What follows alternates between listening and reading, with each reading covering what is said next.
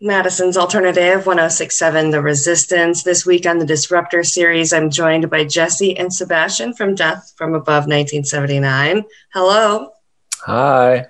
First off, Hi. is there a 1979 now or not? Yeah, it's back on. Okay. is that retroactive? There's kind of no avo- there's no. No. avoiding it. Like uh, it's There's in no- everything. There's no It- standard. It, was already yeah. Conceptually, I feel like it was more fun like to ditch it, to go back to like the OG and then uh, make a dance punk record and then put it back on. I thought that was a good move, you know? This time you guys produced the new album yourselves. Have you Mhm. guys done the production before? I would say that we kind of produced our first uh, records, if you could call them produced. I mean, they were, yeah. I mean, we were, uh, they were engineered by our friend Al P. Um, and he, I would say, he, I mean, he was the most skilled engineer out of all of us. He knew what he was doing. He'd worked in good, you know, great studios and, uh, and we'd known him for a long time. So, you know, technically, I think he was our producer. I don't know, Jesse, what do you say? I would say yeah, but it was more like his job was just to capture what we were doing because we there was no precedent for us. So we didn't know how we didn't really know how to record our band. So, how did you guys decide to produce this yourselves and be more of the more in control of your own sound?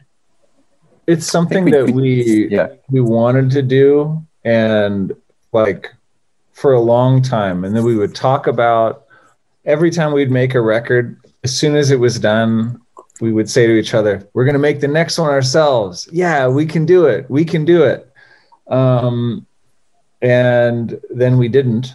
But it was partially because uh, the record label that we were with offered us enough money to be able to go work with these huge producers that we had sort of fantasized about working with or even tried to borrow from in our own work before we had worked with them. And like sebastian has been saying you know other people go to school and they end up with a big bill afterwards but that's where they go get their education. Seb and i didn't really go to school but we created the debt with the record label and we got our education in how to make records that way. And it probably ended up costing about the same. Although there's recoupment which i don't know that there is in a in a college admission but we'd learned so much. And i know that some people go in the studio with producers and they're just sort of like sitting there being rock stars i guess and just like tell me what to do. I've got a call to make. But we're just we've been there just soaking up everything we could like sponges like anything happened that was sounded good. I remember asking like what did you just do? Like how how let me see. I want to i want to see this whole signal path. I want to understand. Because this is what fascinates us the most. So then just deciding to we're grown-ups if we haven't figured it out by now um, Also, we've done it before. We just have never done it with Yeah. our band. Like we both made a bunch of records for other projects or you know other people, and uh, it's just strange that we never turned that power onto ourselves until now.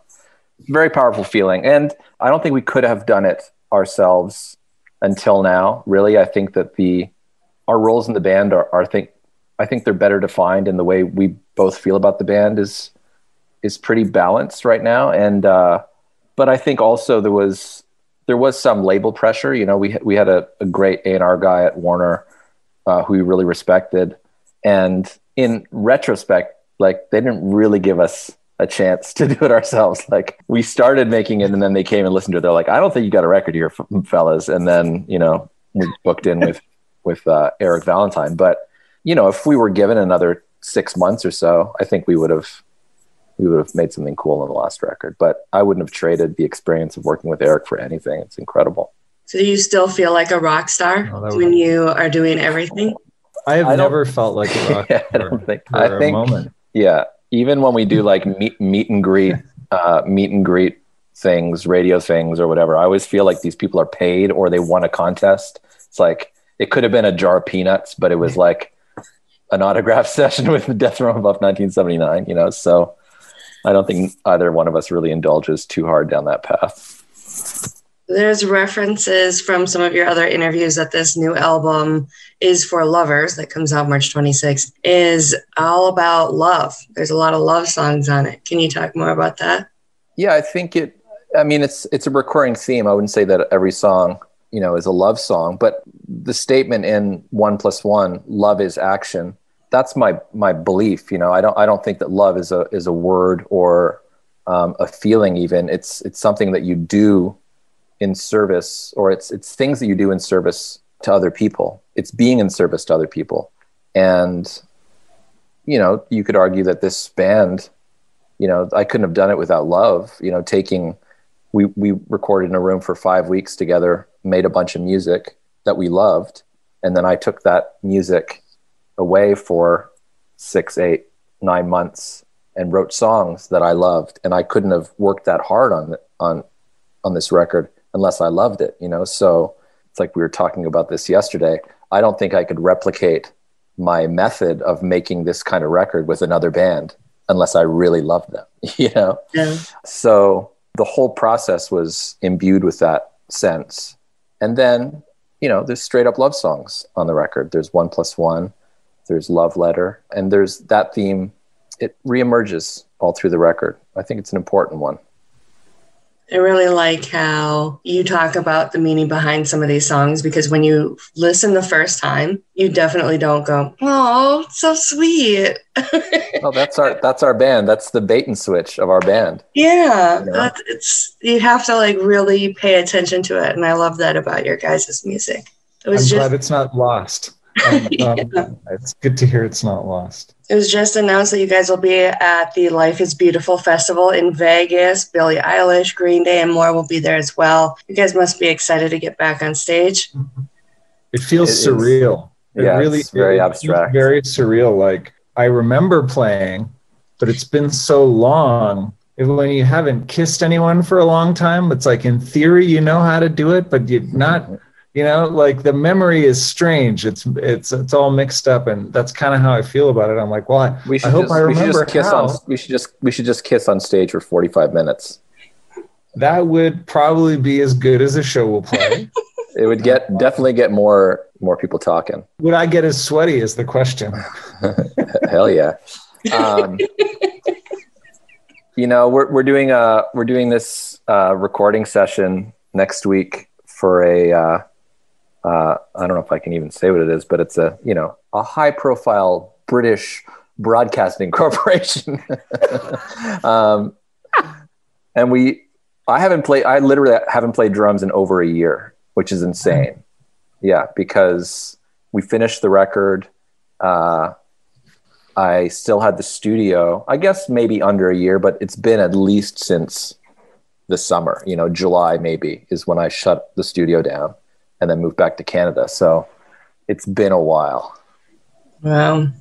What is Canada like right now? Are you guys opening back up? Uh, we both live in the boonies, so it's you know aside from uh, the uh, you know some some courtesy masks, there's not a lot of feeling of pandemic up here. So oh, nice. Yeah, we're you know a little slower than you guys down here. I mean, it depends where some people are going full out and other people are taking their time, but it's all good. Where I live is about as populated as like the northern Michigan peninsula. Like there's there's nobody here, so I, I would I, to get within six feet of someone would be a lot of work. like I have to, I have to, drive, I, ab- I absolutely have to drive for a couple miles to get within six feet of somebody. And then you have to chase them. Yeah. the new music video. Did you guys have to record that during quarantine? Did you guys have to do extra steps for that? Uh, I mean, we did record it in quarantine, um, but the extra steps, not really, because we did it with my wife, who's shot a bunch of videos for us and made a film about us, and is a you know has made a, a bunch of amazing music videos. So we just she had a concept, uh, we trusted her, and we just basically it was the three of us got together and made it. So the label probably would have liked there to have been some representation there. We were like, no, COVID, stay away. so we used it more as an excuse to just do our own thing again. Have a nice yeah. dinner. Make a, yeah, make a music video. Make a cool music video. And rebel at the same time. I guess so. Just well, just fighting to be fighting to be left alone. Is that basically? Yeah, that is that can be rebellious. Yeah, that's that's this is forty. You know, that's the men, men in their forties just moving where they have to drive and chase to see people. I'm actually house hunting right now. Do you guys have any advice for me? Where are you house hunting? What what kind of areas? Madison? Yeah, the Madison, Wisconsin area. I don't need to be able to walk places. So I am well, like 45 minutes all the way around. Amazing. I don't think you'll have a problem. It's like uh, my friends, I, I was in LA for eight years and uh, we moved back, back here. We looked at 20 houses and then found our house that we, we just bought. But my friends back in LA who are trying to buy houses, there's about 20 bids on each house that they look at and they go for hundreds and hundreds of thousands of dollars over asking. So yeah, I don't regret moving back to somewhere reasonable. yeah, we've heard that uh, most of the houses I've looked at so far have had 40 to 50 offers on them within days. So, wow. Mm. Well, I, the thing where I live, it, all the properties doubled in value over COVID time because all the city people decided they needed to get out and suddenly would pay anything. Like places that used to be for sale for nine months or a year or whatever were mm-hmm. selling in a day. Like the sign would go up and then the sign would go down the next day. Yeah. Um, multiple offers, which is really something that never happens way out. Like I'm in the sticks. Like right now, I can only go about two miles an hour on my road because it looks like it was raining 10 pin bowling balls. Like the road is so bad when the snow melts. Yeah. But, uh, but yet, yeah, they suddenly everyone wants to show up it's a very very interesting landscape. But you know what i think is cool about i've been meaning to say this and some whenever anyone asks us about covid the thing that is really cool is that one of my oldest friends oldest closest friends has been handicapped for 20 years. And a big issue for them is that not being able to work because they're like oh you got to come into work. You have to come into work. And now there's this new precedent that people could stay home and work from home and actually you know access their he gets to use his brain. And that uh, is super positive for them. Oh you guys can work from home? Great. We've been asking for this for decades. You know like i want to work. So uh, that much is really cool. There's been I just thought I just jammed that into this interview. there's been some surveys that like up to a third of people would quit if they have to go back into the office instead of working from home wow. when this is all over. That few, huh? Everybody's about to have to put real pants on again. You know what? That's such a good to describe it. I'm in bed, but I'm wearing I pants. Just, I just, good job. This is the first interview I've done with real pants on in a long time. Wow. You guys got all dressed up for me. what does a typical day look like for you guys? Now or? Now, yeah. I have a one year old um, and I'm renovating a house. So it's, uh, you know, a lot of chasing a little rug rat around and touching walls with tools and then the walls bust open and then I have to get another tool to fix the thing that I touch with one tool and then the occasional uh, Zoom chat. Yeah. But it's pretty it's pretty pretty domestic, which is how I like it. I've always I've always liked that. What about you, Jesse? Well, this is the winter.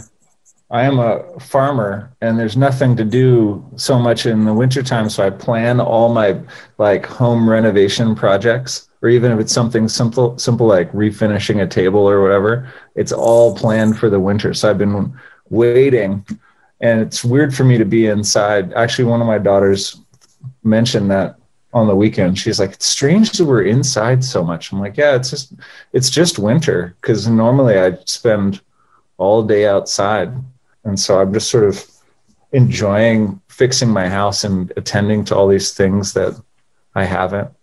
But I don't know, just do normal stuff. I played uh, I played a bunch of our songs on the bass today. Unlike Sebastian, I have played the bass within the last year, in the last twelve hours. Well, if and, it's any consolation, I've I've probably uh, sung, sang. I've probably sung more, sang, sung more this year than I've sung in my entire life. That's nice. Just because there's a baby, there's a baby around, you know, like the baby likes singing, she likes music, and there's someone to, I've got an audi- captive audience, you know. Your next album will be lullabies. Yeah. Well, yeah. If our set at uh, Life is Beautiful might be me tr- attempting Nessun Dorma by Pavarotti for 45 minutes, you know, failing every time, but just trying and trying and trying. And then a little kissing and then yeah. Try. This actually sounds like a pretty great performance. I, I mean, I don't know why we bother doing any doing anything other than that. Would you guys rather watch a music documentary or stand-up comedy special? We, I think it, it depends, depends which one. Yeah, depends on the it, it depends on the musicians and it depends on the comedian.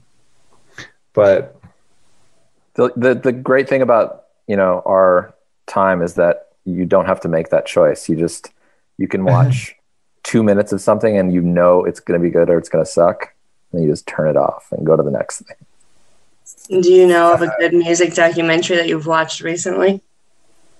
Oh, I haven't watched a music doc in a long time. But I love the I love the classic albums series. I don't know if you know those ones, but they're the they do like Dark Side of the Moon and uh, and like an Elton John record and a Metallica Black record, and they're these they're not VH1. It's like this independent producer that made all these records. You know, Ner- Nevermind, Joshua Tree, the, like you know the hugest, biggest records, um, and it's usually uh, Transformer by Lou Reed. It's usually the you know kind of talking heads, producers, engineers, and the artists talking about kind of reminiscing and then bringing up multi tracks and it's you know maybe a 45 minute kind of like our kissing session but 45 minutes. But i love those. I'll watch them all the time i'll rewatch them anytime. I like the more technical stuff. I don't i don't need the like the dramatic arc you know? I don't need that. I don't need to know about their lives really. Doesn't matter I'm going to throw a big curve, a curveball curveball yeah. into this discussion. Please the do. Bret, the, the Bret the Hitman Hart documentary. Uh huh. Is amazing. Oh yeah, I've, I've heard that's, that's quite good. That's an amazing documentary because it it ends up being about something way bigger than wrestling. Mm-hmm. You know, it's like him dealing with this character that he became. Like he was the most famous person in Canada for a while. You know, mm-hmm. like in just in terms of numbers and whatever. Like he's this gigantic star, but he's just like this guy from a small town and all the drama and everything that he dealt with. And uh, yeah, no, that was that was surprising. And there's actually a series called uh, Dark Side of the Ring that's all documentaries about stuff that happened. Like I'm not the biggest wrestling fan, but I I enjoy the spectacle and uh, that some of that stuff is just insane. You know, when you so that's find like that's like a mix of a of a of a music documentary and stand-up comedy right there. yeah. Because there's an at there's the the thing I think that I find interesting is that you're it's that on stage it's the the public persona and then there's the stuff uh, behind that and all you know and even just like the frustration and, and the road that pe- these people took to get to whatever they were doing. Uh-huh. It's uh it's really crazy. Also, the, some of the stuff that those people like, you know, like people fighting with broken necks. In some cases, there's like hardly any people there, you know, especially in those early years. It's way more interesting than uh, than you think, and I have like a completely newfound respect for all those people. Like it's it's a huge job. Like they're killing themselves, and they have to create this whole persona and keep it up. They're like it's like they're they're actors writing their own lines and also being athletes and stunt and like stunt people all at the same time. It's nuts. My younger brother was not a professional wrestler. Like he didn't work for WWE or anything, but he did circuits and local circuits and stuff. And he would call me because he would just have to stay awake because he got a concussion. So he oh, would wow. be like, I just need you to keep me awake for a little while. I was like, please stop wrestling. Oh, wow. Yeah. They Did really, he ever did he ever wrestle at First Avenue in Minneapolis? Uh, not at First Avenue, but lots of places in Minneapolis. We used to play uh, the Seventh Street entry, and one time we were playing there, and there was uh, there was wrestling in the main room. Know? Like I, I went to go check out where Prince did his thing. like this is not exactly what Prince was doing, but it's close. Leotards, you know, know? pants are his type. Do you have a favorite band T-shirt? I have a uh, the only band T-shirt that I wear. I have two band T-shirts that I wear. One of them is a Turbowolf shirt. Uh, Turbowolf are a UK band, some good friends of ours that I've cut into a sleeveless top for jogging and looking cool. And then uh, I have a, a television Marquee Moon shirt that I bought at the Marquee Moon show in Los Angeles a few years ago. And I wore that on tour one time. And Debbie Harry and I forget who she was with. It wasn't what's his face, but it was someone else from Blondie, I think.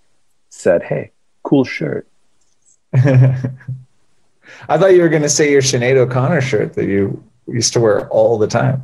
Oh yeah, no, that's I don't really consider that a band shirt. Well, she she was great. No, she is great. Thank you guys so much for taking the time to talk to me today. Thank you. Thanks for having us.